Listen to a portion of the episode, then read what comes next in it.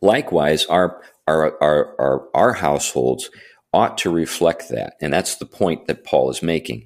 Paul is saying because that's true over here, that ought to be true here, and that's the connection.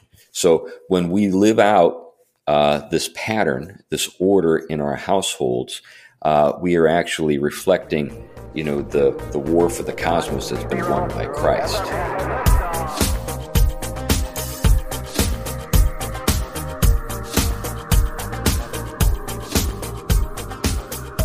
Hey guys, welcome to another episode of Filter. On this show, we recognize that the world can be a confusing place to live in. And so, what I seek to do in this show is to equip you to live with biblical clarity in our confusing world so that you can face the chaos of life with wisdom, integrity, and courage. We've got a great episode coming up for you today. I get to talk with a excellent author, really interesting thinker named C.R. Wiley in this episode. We get to talk about his latest book, which is called The Household and the War for the Cosmos.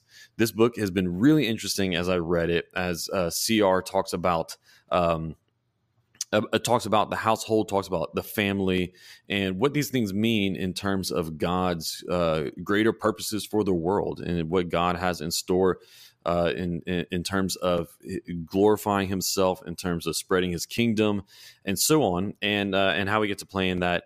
Uh, in the household, his book has been excellent, and we get to go into a lot of different topics in this episode related to uh, the the question of piety, what that means, uh, the Christian household, and we even get into uh, things such as gender roles, masculinity, and so on. I had a really fun time talking to him. It was a great conversation. Uh, C.R. Wiley is a senior contributor to The Imaginative Conservative and a pastor in Manchester, Connecticut. I think this is actually out of date. He's in Oregon now.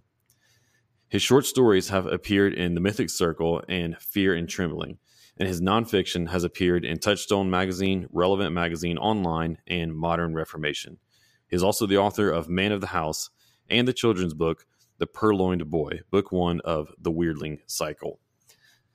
Before we jump into today's episode, let me encourage you, if you have not yet already, to subscribe to this show so that you don't miss out on any future episodes that we have or great content like this episode that we have today. Also, would you leave us a rating and review? Uh, like this video if you're watching on YouTube, leave a rating review if you're listening on Apple Podcasts or Spotify. It really helps us to uh, be boosted in the rankings and so that other people will find this show and benefit from the content that we have planned uh, as well. Without any further delay, uh, let's jump into my conversation with C.R. Wiley. C.R. Wiley, welcome to the podcast. Thanks, Aaron. I'm glad to be with you. Well, I'm excited to have you here. I've been looking forward to this. Been wanting to get to have a conversation with you uh, for a little while now.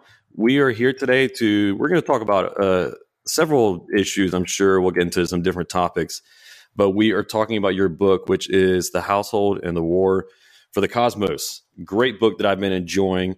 Uh, start off just by sharing with us why did you write this book? In, any book is is an investment. This this isn't the largest book but I'm sure it was it still t- took some time. So why the investment and why what, what drove you to write the book?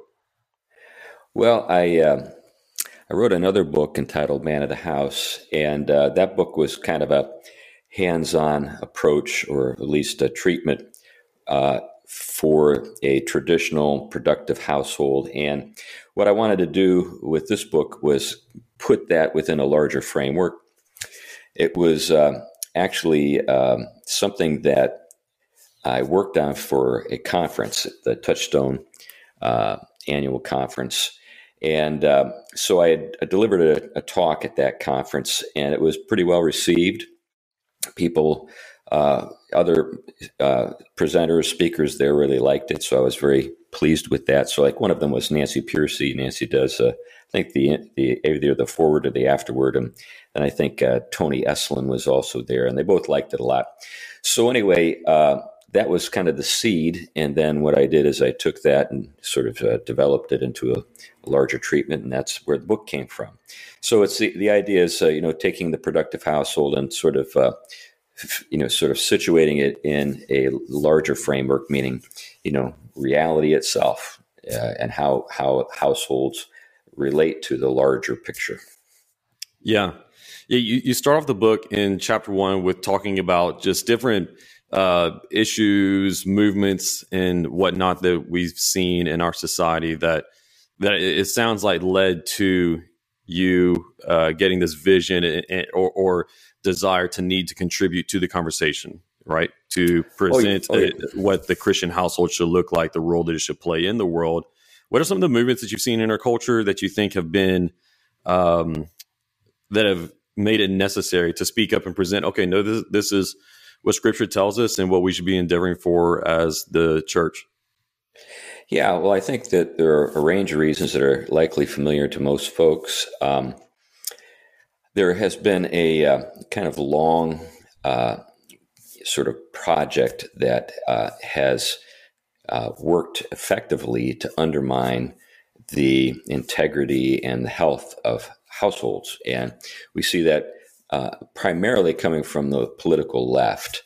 Uh, and it's had an effect not only on politics, but on culture, more generally speaking, education, and so forth. Uh, I went to Harvard Divinity School, uh, spent some time there surrounded by people I disagreed with about just about everything.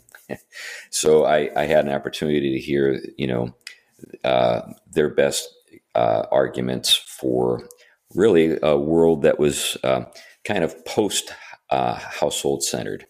And my conviction based on personal experience, but also just uh, in ministry, um, really led me to uh, the conviction, or or uh, I, I, maybe a better way to put it was I, my conviction was never really shaken, but actually strengthened by these debates that I had with these folks. That the household is not only essential for uh, a healthy culture, uh, but you really can't have the Christian faith without household centered approach to life. So uh, those those uh, convictions led me to, you know, develop a lot of my, the things I've written about over over the years. Yeah, I don't know if I've answered the question very well. Maybe I've gotten off on a, ta- a tangent. No, I think that helps to. I think that helps us to understand. One of the things that you did mention in your answer, but then also in the book, is your own personal experience with a household, or, or right. lack thereof. How did how did that uh, influence your your thoughts uh, going into writing this book, and uh, and I guess even in your own development and understanding of of a Christian household prior to writing this book?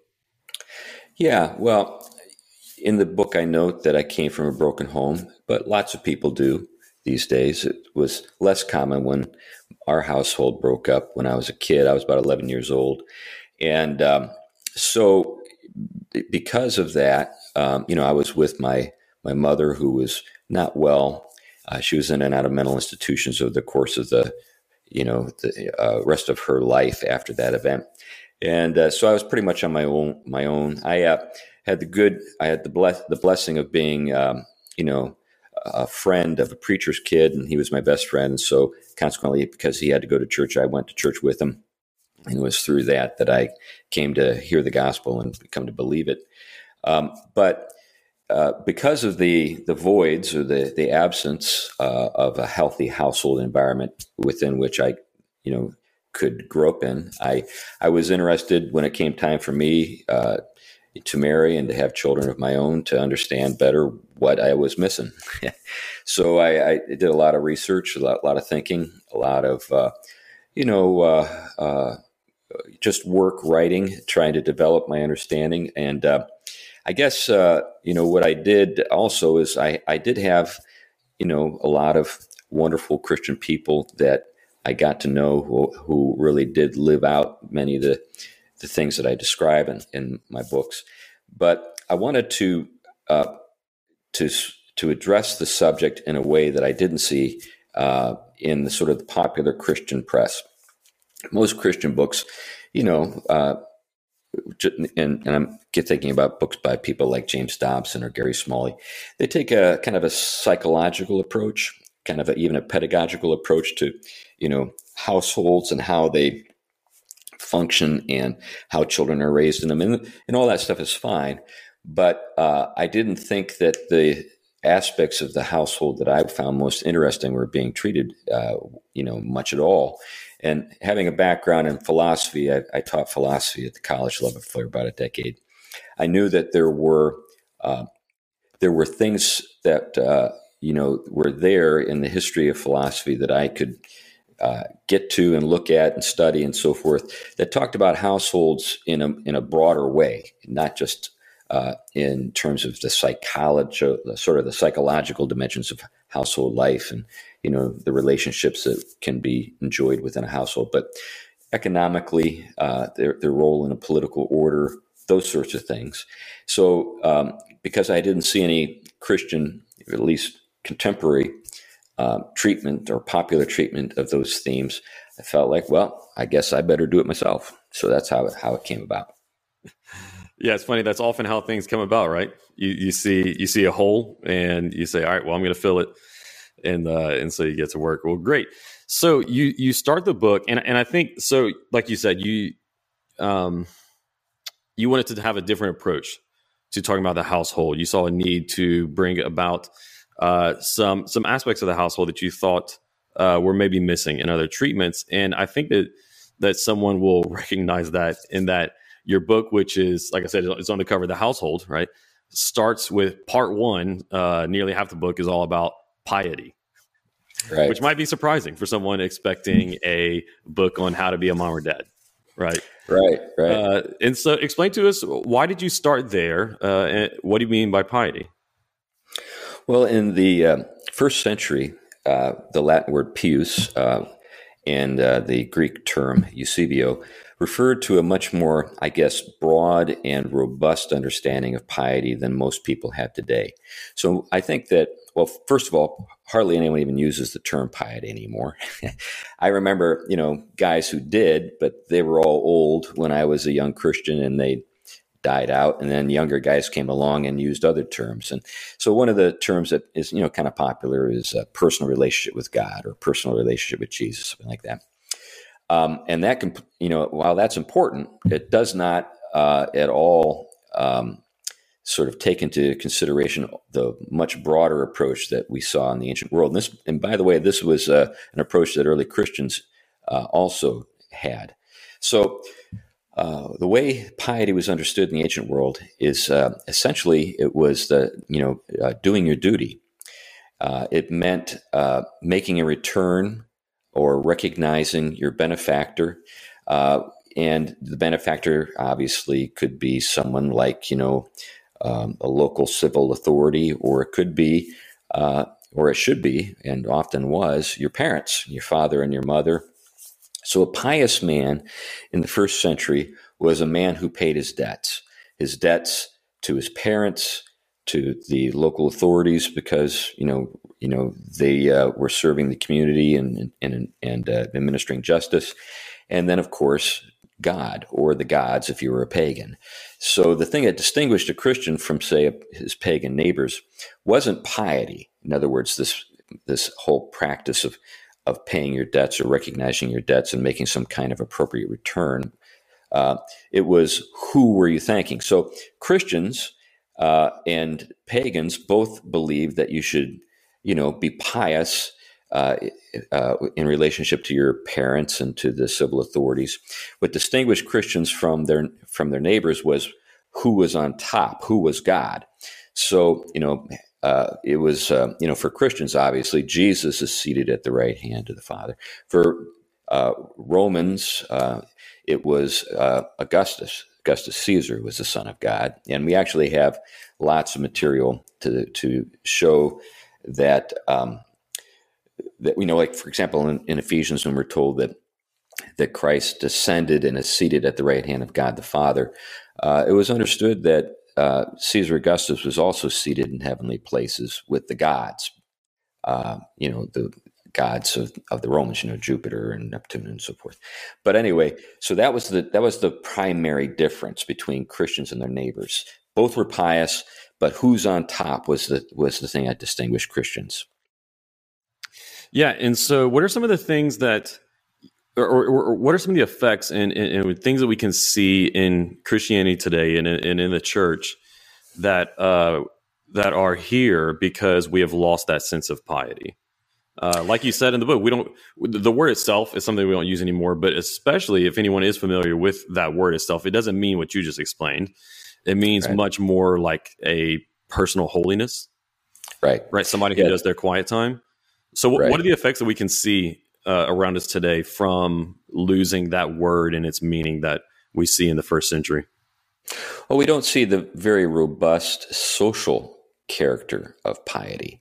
Pi- a pious man was a man who honored his parents, his, honored his father and his mother, and so forth. Now, of course, you know Christians would say, "Well, yes, that's that's uh, something that we as Christians should do," but uh, they don't they don't think of it in the same way that our ancestors did. They don't see it as an expression of a kind of seamless um, kind of virtue that is just directed at different people. So it's almost like okay, the piety is for God, and then other you know you know other another sort of I guess obligation uh, is you know um, directed toward your parents or the civil authorities. And you know Christians aren't downplaying the importance of you know uh, honoring your parents, but they don't see it as sort of a continuum. It's Mhm. something that is just simply directed at different people. And consequently, I think sometimes uh, Christians will, in, in a kind of pietistic, like when we, like when you hear the term pietism, you know, it refers to the sort of inward light, inner sort of this inner dimension of your life, and doesn't have, uh, you know, a, the, the kind of social character that ancient piety did. Um, and that can be a problem because sometimes people can, uh, you know, divorce their Christianity from sort of the, the world at large, you know, and sort of, Yeah. you know, what, you know, how we live our lives in the world. Whereas piety in the past, in the, in the ancient world, um, there was no, there was really no uh, can sort of conceptual barrier to overcome. It was just piety is something you direct. You know, it's it should characterize your life, generally speaking. So, you know, like for example, you know, a uh, a warrior could be a pious man uh, as he killed his adversary, and and because he he would be doing it uh, out of due regard for you know his his nation, um, his uh, you know uh, household, uh, and uh, you know obviously the gods who were recognized and worshipped by you know the people in his country. So uh, now many Christians today would have a, you might have a hard time sort of reconciling those two things. How could you be a pious warrior? Well, in the ancient world, it wasn't as difficult to do. In fact, uh, you know the the the exemplar uh, for Romans was Aeneas, who was, after all, you know, a hero in the Trojan War and led his people out with a sword in his hand um, to um, to save them. You know, to save the the survivors from the sack of Troy. But anyway, uh, I, I think that that gets at kind of what I'm what I'm trying to get at. Yeah, I think that the, the sense that I got from reading the book was that uh, piety, in the classical sense, is um, is accepting responsibility in life due to your allegiance to God.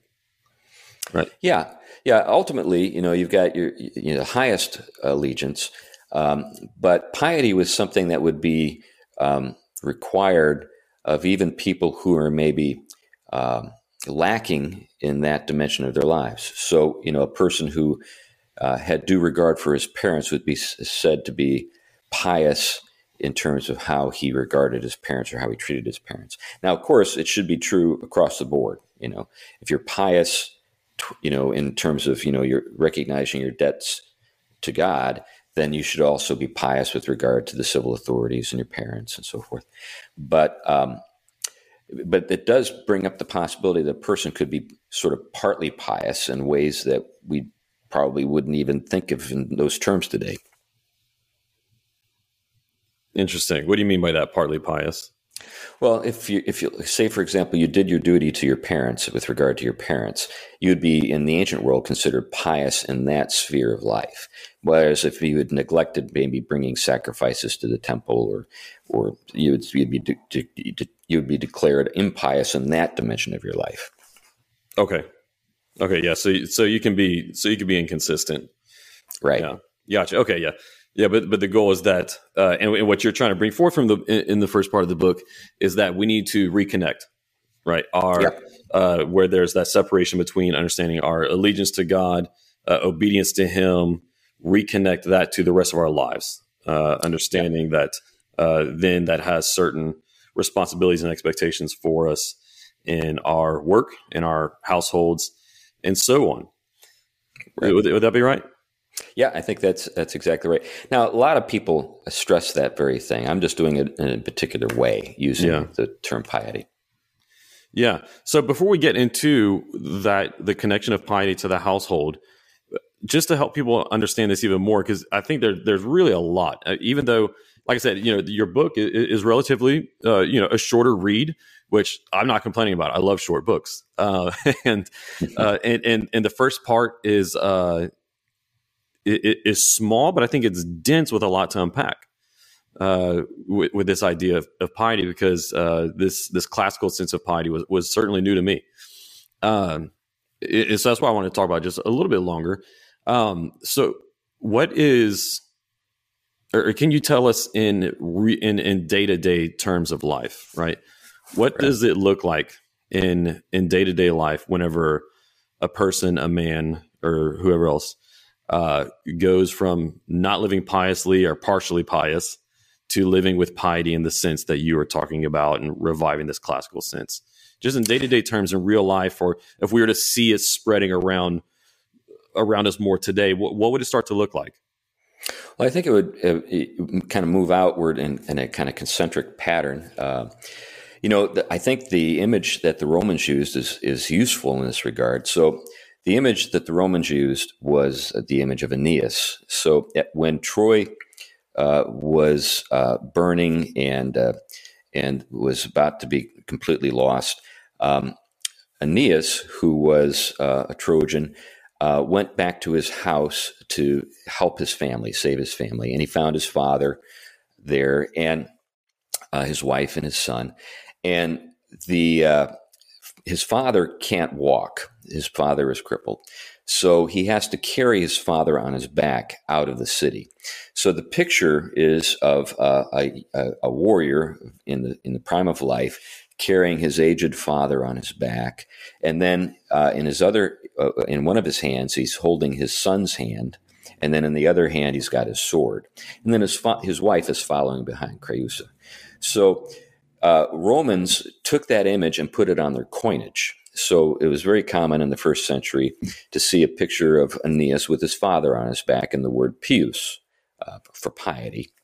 And uh, the, the idea that was intended to be conveyed through that is take responsibility for you know the people uh, who depend upon you your children your parents that kind of thing a pious man cares for his parents so like when we hear the word honor honor your father and mother what does that mean does it just mean to have like a you know just a kind of a positive disposition toward them to kind of think of them in a sort of uh, elevated way or does mm-hmm. it have any sort of practical implications for your life it means yeah. uh, practical stuff i mean doing honoring your parents means you know caring for them and their in in their needs in their need and and and same uh, same respect means caring for your children and so forth it means taking responsibility for your uh, your you know being dutiful. That's in fact that's, I think that's probably the best uh, transliteration or not transliteration or or sort of explanation for what piety is. It means doing your duty. So.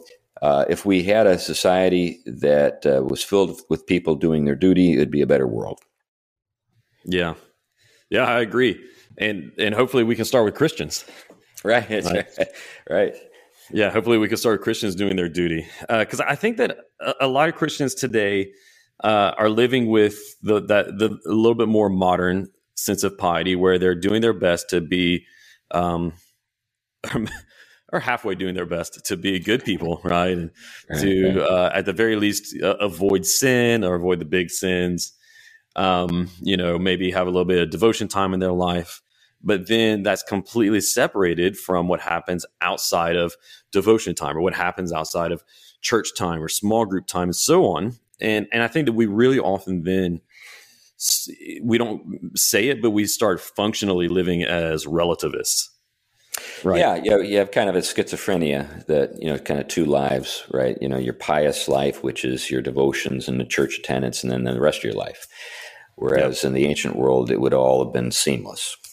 Yeah. So what I'm imagining is in our culture today, and certainly in the West, and unfortunately, I think it would apply to Christians, is that what I'm imagining is that if we were to produce a coin, it would be uh, just the um, just the young man in his vibrance, or it would be a gender neutral individual. Right? uh, and so it would be the it would be the non binary uh, human being standing there um, with with no responsibilities. Right? Certainly, no old gross person, no burdensome children. Uh, right. No chains, or uh, you know, or, uh, or work, uh, you know, you know, working tools it would just be the individual standing there uh, pursuing whatever the individual desired. And, and I think that Christians, I think we approach a lot of our life in that way, and and and not thinking what is my uh, submission before the cross mean uh, for my duty in the home and my duty uh, to my work, to my city and, and country, and so on. Um, it, instead, when we approach all those things, it is just what is my heart desire yeah, what, feel, what feels right and feels good. Right. And if something is external, then it's some kind of imposition and uh, it may not even, it may not feel authentic. I mean, we're, we're really into authenticity and you got to feel it, that kind of thing. Sometimes yeah. doing the right thing just means doing it whether you like it or not. You know, you just yeah. do it. the, you know, the, the Nike slogan. but I think, I think, uh, you know, back to your comment about a human being and a kind of non-binary human. What you've described as someone who's not a human being. There is no such thing as a sexless human being. You know, you're either male or female. And then uh, there are also, um, you know, certain obligations that came with being uh, a man or a woman in the ancient world, and I think are still still the case today. They're still we we do have different duties depending upon our our sex, and um, you know, I said something that would have just you know, with my days at Harvard Divinity School would have led to hoots and hollers and cries of outrage. That was always fun to do that. mm-hmm. But there, there, there is, there, there really are uh, duties that uh, belong to us um, because we are embodied, because we're men or we're women, and uh, those duties are to you know our elders, to to those who follow behind us, the next generation, and outward from there. But yeah, that's really what I was getting at with uh, piety. I wanted to help people see that we've lost something important. Yeah. So I want to get into some of those specific duties uh, of men and women, uh, talk about masculinity, but we're, we're going to get into that in a, in a little bit. Let's continue in the book for now. So let's talk about now going into part two and talking about the household and the vision that you're putting forth. First, what, what do you mean by the household? What does that term mean? And then what is your vision that you're putting forward in this book for the household and its role in the war for the cosmos because uh, if, if it's not obvious already, uh, Chris, you're a guy that likes old words. and and so I think uh, I think one of the unique parts of your book, uh, not just that it starts with piety, but that it even uses the word household in the right. title. I, as I was reflecting on on this and reading, I was thinking, you know, th- even the word household isn't something that I hear that often anymore. So, right. whenever you talk about the household, what does that mean? And then, what is its role in the war for the cosmos? Well, there there are words that we generally assume are synonymous, but are actually uh, distinct. I don't actually believe that there are synonyms in the world. I think if you had a genuine synonym, then you've got a redundancy. So uh, if you know two words mean the exact same thing, you've got more words than you need. So every word has a sort of subtle nuance that justifies its continued use. So, like when we use the word family, we're talking about familial we're talking about some kind of biological relation. Now, how does that relate to households? Well, often in households, you do have people who are biologically related and who are on familiar terms with each other because they're with each other a lot. But um, a, a, household is more uh, kind of kind of a way of thinking about uh, a structure, and it could be understood to be a physical thing. You know, when we look at we say, well, look at that house over there. Um, you know, we're often talking about a physical thing. But we've always used the word house to be, uh, you know, something or a word that could refer to something uh, broader than the physical structure. Uh, and what we're getting at when we use the house, the word house in that way, is we're talking about a different kind of structure. So, like we say, uh, you know, uh, a royal household. You know, what we're talking about is uh, a set of sort of a you know sort of institutions within a uh, in a, in a society that, that for governance. So a ruling house is a house that yes is you know got a family in it. You know, there is a king, there is a queen. They are married. They have kids, princes and princesses, and stuff like that. But mm-hmm. when we're what we're getting at is something sort of larger than just the family relations or the physical thing that they live in. With you know, in that case, would be like a I guess a palace or castle or something. What we're getting at is some kind of social structure. So when I use yeah. the term household, I'm talking about a social structure. In particular, I'm talking about a, an authority structure that governs the you know the, the, the lives of the people who live in it. And uh, so I guess that's that's kind of the, the heart of it. When you when you're referring to a household, you're referring to uh, that kind of thing, a social institution, a kind of authority structure. Um, and this relates to the word economy. Um, I don't know if you were hoping to get to that uh, that uh, word, but uh, the word economy comes from it's actually a Greek compound. It's a it's a compound word derived from two Greek words, oikos, nomos. Oikos meaning house, nomos meaning law. So an economy is the law of the house, and what that reflects is is the reality that in, in pre-modern times, or actually just you know even before the Industrial Revolution, everyone uh, was you know uh, everyone lived in a in, in productive households, households that had to a- actually grow their own food, you know, do different things to you know keep people who lived in them alive you know whether the mm-hmm. the economies were you know subsistence economies like a subsistence farm or the economies were based on some kind of trade you know uh, where maybe the father was a cobbler or a blacksmith or something like that but in those households uh, the father the paterfamilias uh, had a great deal of authority because someone had to be responsible for ordering the house to make sure that it was productive so that the people who lived in it could, you know, live. just that that's just that simply. Today we don't mm-hmm. think about our households in that way at all because yeah. most of the economic activity happens outside of our houses. Yeah. Yeah, and, and so and you can see the connections being drawn between part 1 and part 2 already. But if if the vision that you're putting forward by household is that uh, in in the home you have more than just a group of people who are biologically related, but you have a social structure. And, and I really I like that that picture that you give us of the of, of a structure very similar to a, a, building or house being a structure in the family.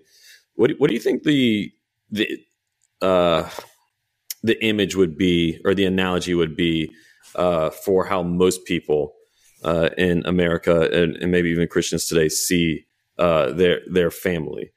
You know, if, if, what you're saying is the family is a structure, a social structure, what do you think would be the analogy for what is the more prevalent view of the family? Well, I think people think of their households as kind of recreational centers, and I think they think of their uh, families as just kind of a group of uh, people who are fond of each other. you know, that's kind of it. You know, you know, love makes a family. You've, you've seen that bumper sticker. Um, mm-hmm.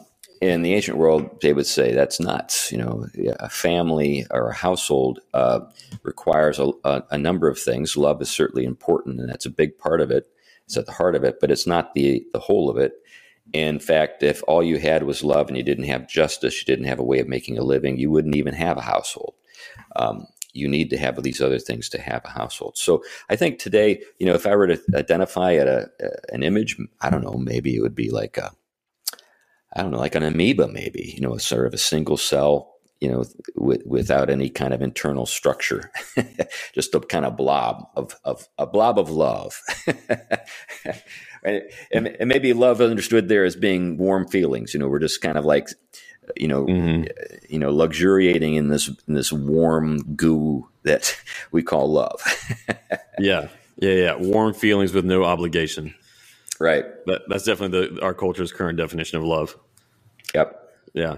So the vision that you're putting forward here is productive households, right? These social structures that have their own internal economy. So for people who are who are listening, and this is a very new idea for them, which I assume is going to be nearly 100% of the people listening, unless they've already read your book.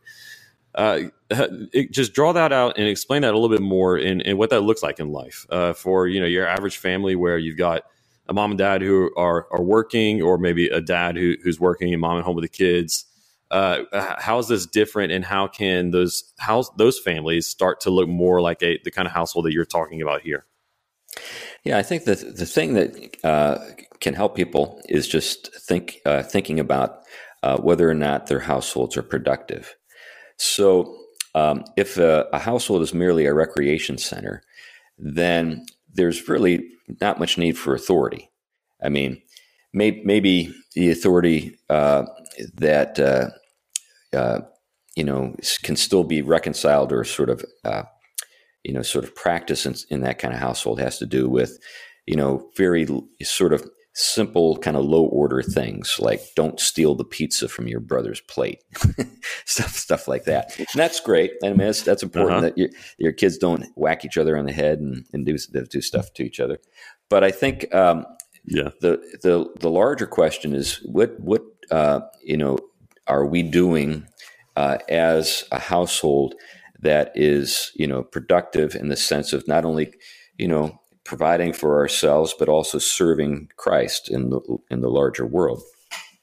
Once you begin to think in those terms, uh, uh, then you, you've, you've, you've, you've transitioned out of a kind of recreationalist approach or understanding of a household into something closer to what we see, you know, before the Industrial Revolution and in antiquity, and really the first century when we when we think about, say, the household codes you know, in like Ephesians and Colossians, a lot of Christians don't even read that those codes anymore, or they're just completely offended by them, and they do almost no no work in uh, when it comes to trying to understand them on their own terms. They just more or less assume that the way the old, you know, the way things worked in antiquity is is there were there were a bunch of chauvinists uh, you know, who just liked pushing everybody around and they pushed their wives around and they pushed their kids around and they just were control freaks, you know, as if, you know, uh, that's adequate, uh, you know, in terms of understanding the household codes.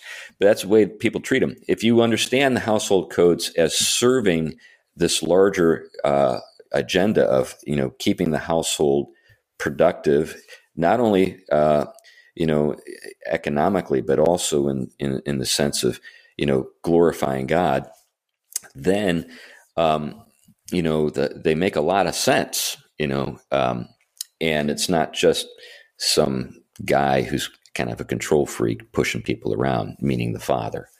Um, yeah. So mm-hmm. anyway, mm-hmm. uh, if you if you start to if you start to think about are we being productive? What what are we what are we doing as a household? that not only cares for ourselves but glorifies God in the world, then everything changes. Or at least I hope it. Should. Yeah, and that's a very different. Yeah, and, that, and that's a very different picture than what you're talking about before. Seeing the household as a recreational center, right. uh, or or seeing it as a uh, as a leisure center, right? Where it's it, the household, is, you're the home is just where you come to decompress from your long day at work try to keep the kids somewhat sane and get them to bed so that you can chill out, right? Uh, yeah. It, to where it, it is uh, it is productive, and I'm and, and, I think what you mean by productive is uh, is uh, economically productive, but I, but I think what you mean is, but you've also already said that uh, by economy, you're talking about something larger than just uh, generating financial income, right? You right. are talking you're, you're talking about something. Um, we're, we're, we're talking about raising up children. Mm-hmm. Um, we're talking about raising up disciples. Mm-hmm. Uh, and something that and, and so uh, productive in the sense of uh, producing something that's going to bless the world, whether that be through financial blessings or just in the blessings of service, um, sharing the gospel, bringing right. bringing God glory. Yeah, right. and so so I think people, it, as we're starting to grasp this, can already start to see. Okay, so start to see and understand what you mean by the household and its place in the in the war for the cosmos. If right. we start reading those sections of Ephesians and Colossians that you referred to, and uh, applying them to our, our lives, how is that going to change our households and, and and what is their place in the war for the cosmos? How does it fit into the big picture when we start applying those scriptures to our households? Yeah, I think that the, the, the thing to keep in mind when we talk about the cosmos is that the word cosmos um, doesn't mean generally the way you know the, what we mean by uh, the word today when we use it. So today, when we think about the word cosmos or we hear the word cosmos, we think about outer space or something like that, mm-hmm. because of you know pop science and that kind of thing. But the word cosmos just means order. in fact, many of the places where the where we see uh, the word world in English in our English Bibles, it's actually the word cosmos that's been translated into the word world, yeah. which is unfortunate because we generally think about a world as just simply a place where we are. We don't think about it as an order. We just say, well, it's just a place, topos. Mm-hmm. Um, so uh, when we see the word cosmos used in the New Testament, it's it's being used in this larger sense. There's an order. So God has a household, um, and that household, the household of God, uh, is uh, the household within which Christ and the church are united. So in Ephesians, uh, especially, we see Paul make that connection. He says, you know, uh, husbands love your wives as Christ loved the church, right? So, in some sense, our houses, then, Paul is telling us, are microcosms. They're little versions of the big picture. The big picture mm-hmm. is the mm-hmm. cosmos, and there's an end of the world, uh, and that and the end of the world is this. You know, we see it in Revelation, and we see the the marriage supper of the Lamb. We see the union of Christ and the church, and it, and when that occurs, then all the things that Christ has secured for the church become the churches. Just like in a marriage, when a when a woman and a, and a man are united in marriage, they have a common life and a common wealth. You know, if she comes into the marriage with a you know a million dollars of debt, and the husband has got a million dollars, guess what? They're at zero because his wealth has just taken you to like zero. Now, of course, the the marriage that Christ and the church have uh, uh, is uh, much better for the church than that. I mean, what the church receives is eternal life, glory, you know, uh, you know, authority, you know, all the things that belong to Christ are conveyed to the church because of that union. Likewise, our our our our, our households ought to reflect that, and that's the point that Paul is making. Paul is saying because that's true over here, that ought to be true here, and that's the connection. So when we live out uh, this pattern, this order in our households, uh, we are actually reflecting you know the the war for the cosmos that's been won by Christ, right? And uh, we also on, a, on an ongoing basis are securing the peace that that the you know through the order that we uh, you know can, you know maintain in our homes that reflects that larger order. Yeah. So, you know, it, has been a little while since I've read my Greek philosophy, but there was the idea of the, the cosmos, like you talked about, which is more than just the earth, right? right. The world uh, like you said, it talked about the the the bigger order of of things of life. Uh, right. But what uh, created the order, or or, or, or at least uh, ordered the order, was was the the idea of the logos, right? Right. Right. Yeah. So you've got the cosmos and the and, and the logos, and so in a sense, whenever we look around at the world, there's attempts to um, establish a, cos- a cosmos all around us there's an attempt by the world to establish uh, an order of here's how things ought to be. Here's how mm-hmm. your homes ought to be, your relationships, your identities, your work, and everything else. And essentially, what they're doing by trying to establish those cosmos is uh, is really to insert a new log- logos. Yeah, which is so- here, here, here's a king, here's a, a a truth, a meaning. But what we are doing instead is we are trying to set up uh, no, Jesus is is the the Word made flesh, right? The, the Logos made flesh. He is the truth above all others. He is the King over the cosmos. Right, right. Either we're talking to ourselves or we're listening to what God is saying to us. That's basically the choice. Mm. And uh, you know, when when we hear, um, you know, in Scripture, uh, you know, references to the world in a negative way, that's uh, the orders that uh, we have established or that uh, you know we are subject to in this present darkness. Uh, when we hear the term world in a positive sense, uh, we're talking about the world that God has made. So God so loved the world that He sent His. Well, in that case, we're talking about the world that God made. Um, when we talk about, you know, do not love the world or anything in the world, you know, if you love the world, then the love of God is not in you. What we're talking about in that case is the order that we've made for ourselves. So these two yeah. orders, uh, the order that's um, really disorder that's out of harmony with God's order. Uh, that is what uh, God hates and what God has made, which is you know genuinely good and is uh, something that we need to be in you know in in harmony with if we want to enjoy God's blessings. Well, that's the order that God made. Yeah. So let's talk about manhood and and masculinity and what these things mean through um, through a through a biblical lens and also in context of what we've been talking about here in terms of the household. Uh, what what is manhood? Your your one of your other books is titled "Man of the House," right? So uh, so I'm, I'm sure you've got you have some ideas you, on on what manhood means in terms of the household uh, and the responsibilities, duties of men today. So, can you help explain those to us? Yeah, well, I think that you know the place to begin with is uh, just in some kind of basic uh, truths. The, you know, w- one of those truths is that uh, you know, you know, human beings are uh, made as either male or female, and that there are certain things that that that correlate to those two sexes.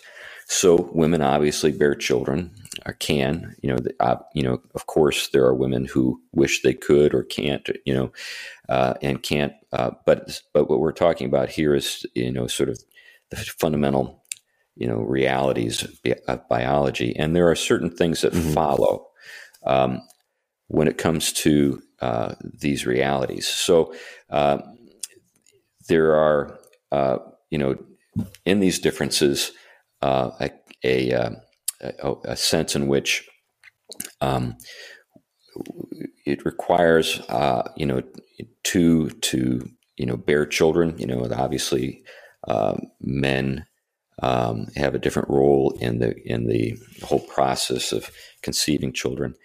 Uh, but the the, the roles uh, I think are fundamentally oriented toward um, glorifying God through the uh, bringing into the world of new people who are made in the image of God. So the image of God being multiplied, and there are, are you know ways in which women uh, are involved in that process, and there are ways that men are involved in that process, and and and bringing children into the world and raising them uh, is a long and uh, very um, involved process. and mm-hmm. so there are there are things that you know fathers uh, you know are called to do. There are things that mothers are called to do, and these things are you know uh, bound up with you know just kind of the biological facts on the ground.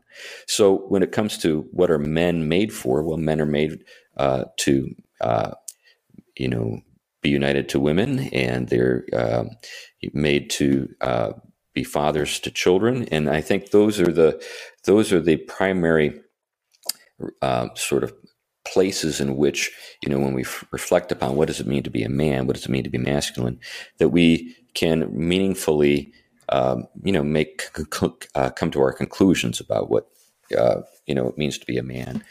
So you know th- with those things in mind, when it comes to you know establishing a household, you know that book that I wrote, uh, Man of the House, gets into ways in which um, men, uh, you know, with their wives, establish households, and um, mm-hmm. and and this carries over into other institutions in society.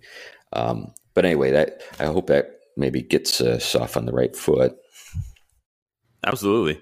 You talked earlier about how uh, whenever you were in your classes at Harvard Divinity School, you could uh, bring up this idea that there's uh, a that there is a true ontological difference in being male and female, and okay. that this comes along with different roles, uh, purposes, and uh, competencies, even, uh, and that this caused a big uproar. Um, you know, sure.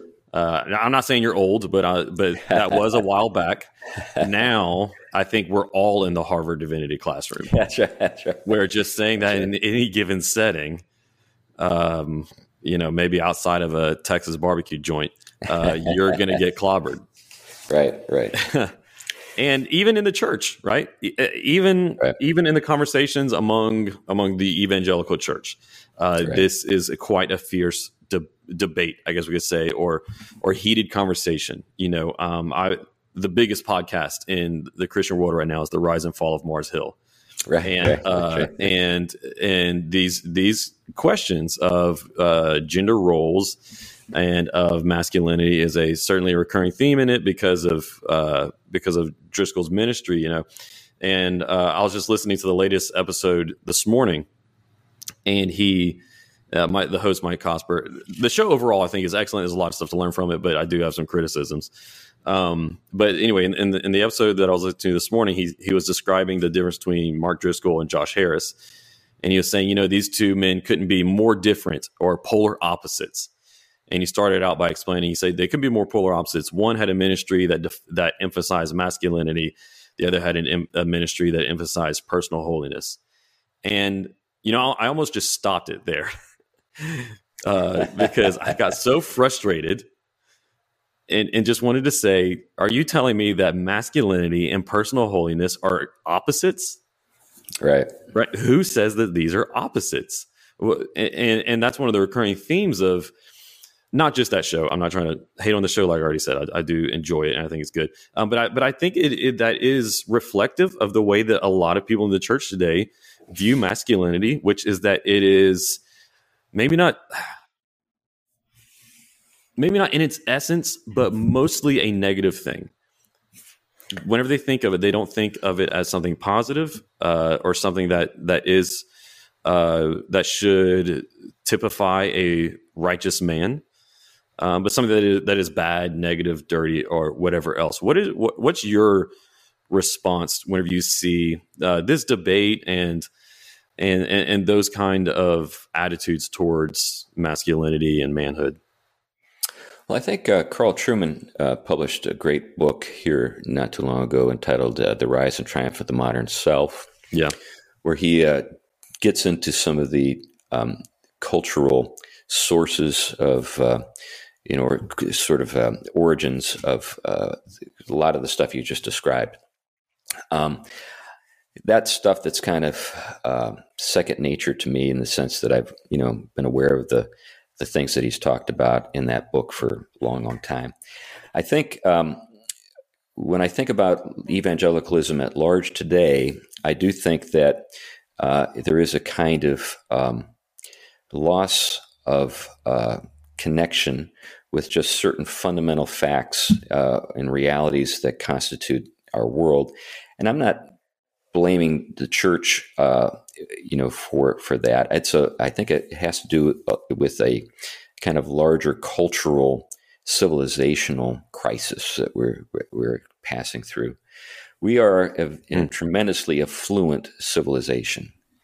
Um, and we are buffered from many realities that we would uh, not have been buffered from in the past.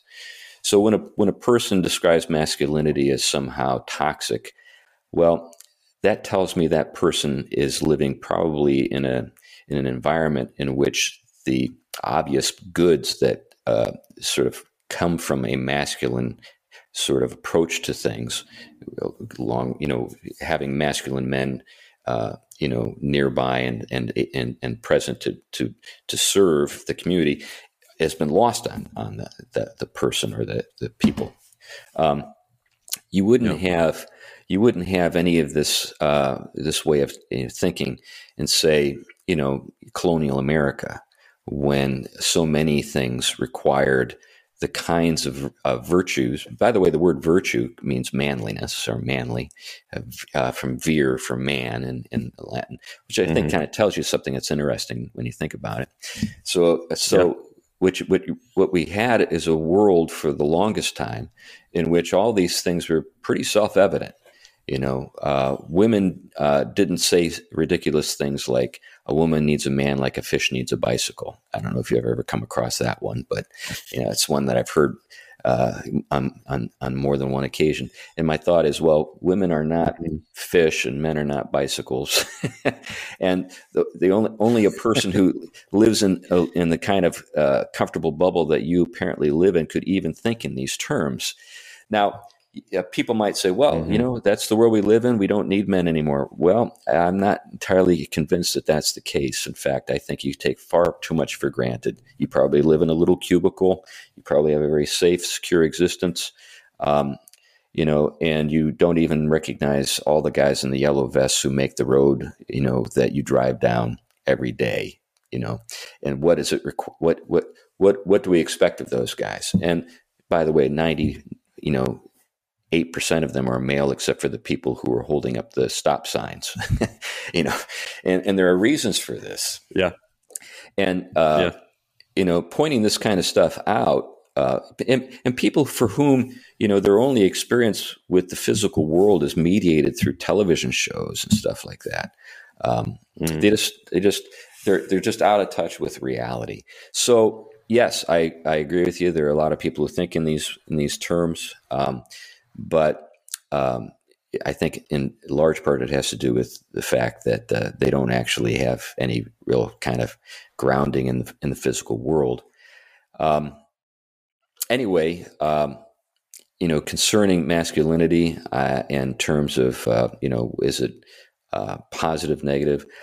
I can just, uh, you know, if we're going to be talking about lived experience, I could say that in my own life, uh, masculine men were very important to my development and to my mental health when I was younger.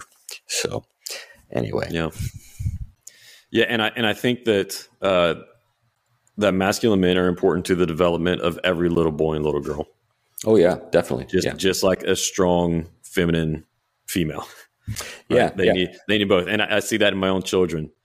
Mm-hmm. Right, it, it, anyone who who uh, who's who's fortunate to uh, raise children with a God fearing spouse gets to see that.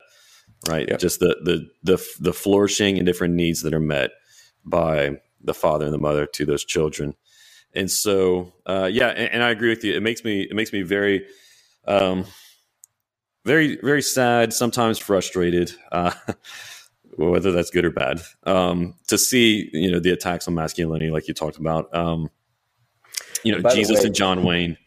Yeah, yeah. I, have a, I have a good friend who wrote a re, uh, kind of response to that book, Jesus and John Wayne. Uh, Stephen Wolfe. It was in First Things, their online okay. edition. But um, you know, and Stephen brings this very thing out that we're what we're talking about here is an upper middle class outlook, and uh, it's out of touch with certain just basic realities. But um, yeah, you know, I, I think uh, you know Christianity today, like so many of uh, you know our sort of um, elite evangelical institutions, um, are largely uh, out of touch with with kind of fundamental realities.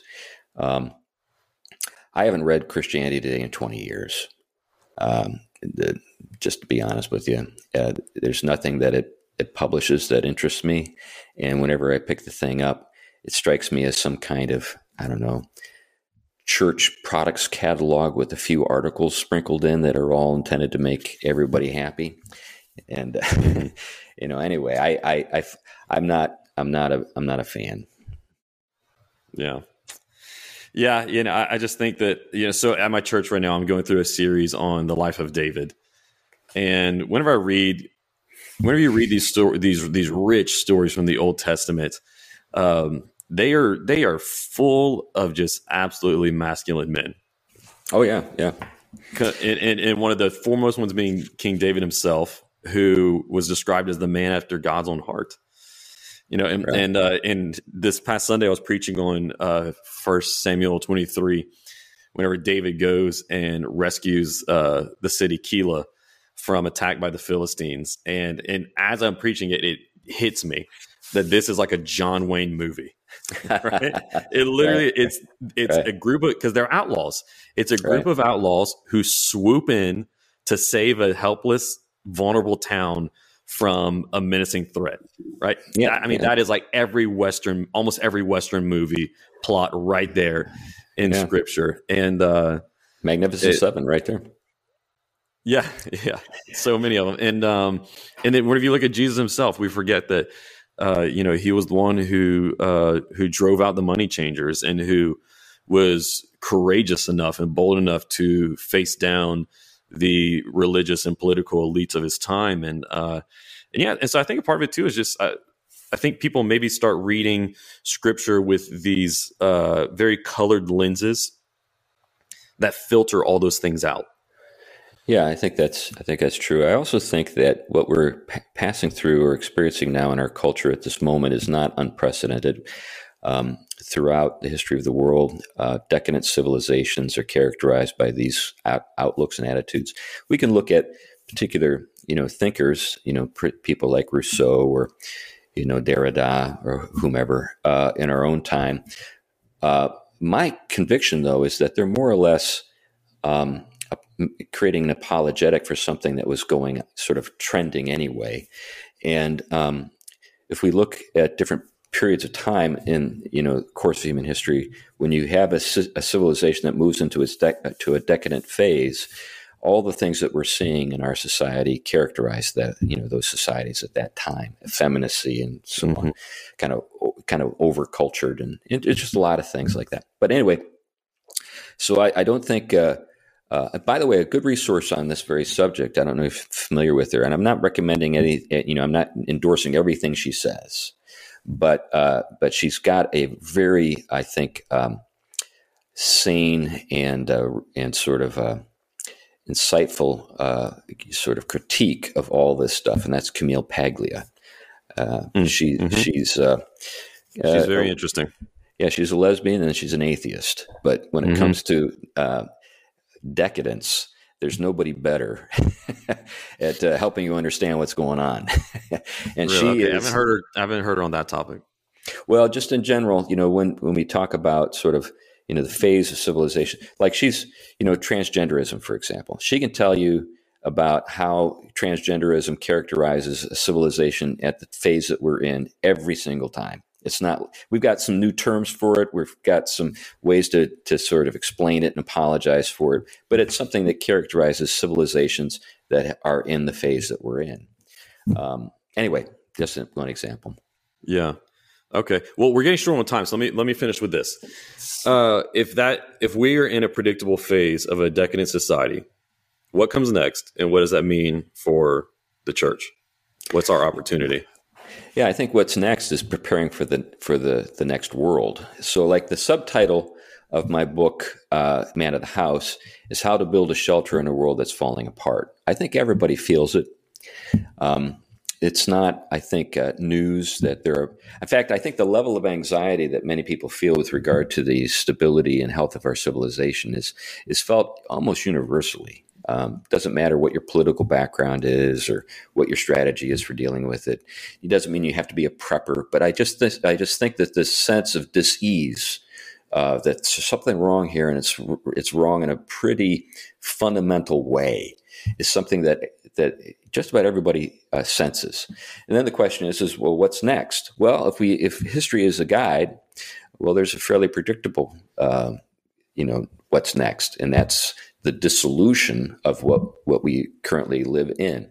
Now, it could take a long time. It could be very short. Um, I don't know, but I think we ought to be uh, we ought to give ourselves over to building the next world. Uh, what comes out of it, the, the world that we live in. So that's that's where my energies are are directed, and that's what I'm encouraging people to do. In the worst case scenario, the worst case scenario, if you do this, is that uh, you know you're prepared for something that didn't happen or it doesn't happen yet, uh, but uh, you're better off for it anyway. mm. So anyway, that, that, that's that's my that's the case I make. Excellent. Yeah, yeah. I think yeah we can be building, preparing for the next world, like you said so that whenever the current you know order or regime however you want to put it the current oligarchy falls apart you know there will be the church with our social structures households ready to step in and to uh and to and to you know save save the country save the city. Um yep. i don't know if you've read rod dreher's uh latest one live not by lies. Yeah I've, i have. Yeah rod yeah, rod's, and, and, rod's a good guy. He's a friend of mine. Yeah, and, and he talked one of the th- one of the biggest take- takeaways that I had from that book was how uh, you had those intentional communities spread throughout Czechoslovakia uh, mm-hmm. during the the Soviet occupation. And whenever the Soviet Union fell, uh, communism fell in Czechoslovakia, and uh, you know, so anyways, w- whenever the regime fell apart, because you had for decades these these households and these social networks beneath un- underground mm-hmm. building an alternate society. Whenever their world fell, it wasn't a uh, extremely terrible catastrophe because here you had this alternate society that was underground that just simply came up to the surface. Right, right. They're ready to replace it, and so I hope that's what can happen here as well. Well, we've gone over our time. Uh, I just want to thank you so much for joining us on the show today, talking about your book, The Household and the War for the Cosmos. Uh, I highly recommend it. I have I've loved it, and uh, I'll be linking it in the show notes for anyone who is interested in grabbing a copy. Uh, we mentioned several other resources that are going to be linked in the show notes as well. So if any of you guys are interested in grabbing that stuff, uh, click on the link so that you can get access to Chris's book as well as uh, any of the other resources that we mentioned. Chris, once again, thank you so much for joining us today on Filter. Uh, hopefully, we'll get to talk again soon. Yeah, thanks, Aaron. I enjoyed it very much.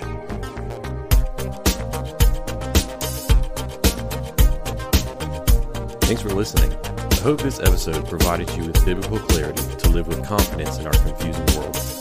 If you enjoyed this episode and you'd like to help support the podcast, please share it with others, post about it on social media, or leave a rating and review. To catch all the latest from me, you can go to my website, aaronchamp.com. While you're there, subscribe to my newsletter so that you can be updated anytime I share new content. You can also follow me on Facebook, Instagram, and Twitter at Aaron M. Champ. Thanks again, and I'll see you next time. Until then, hold fast to the end.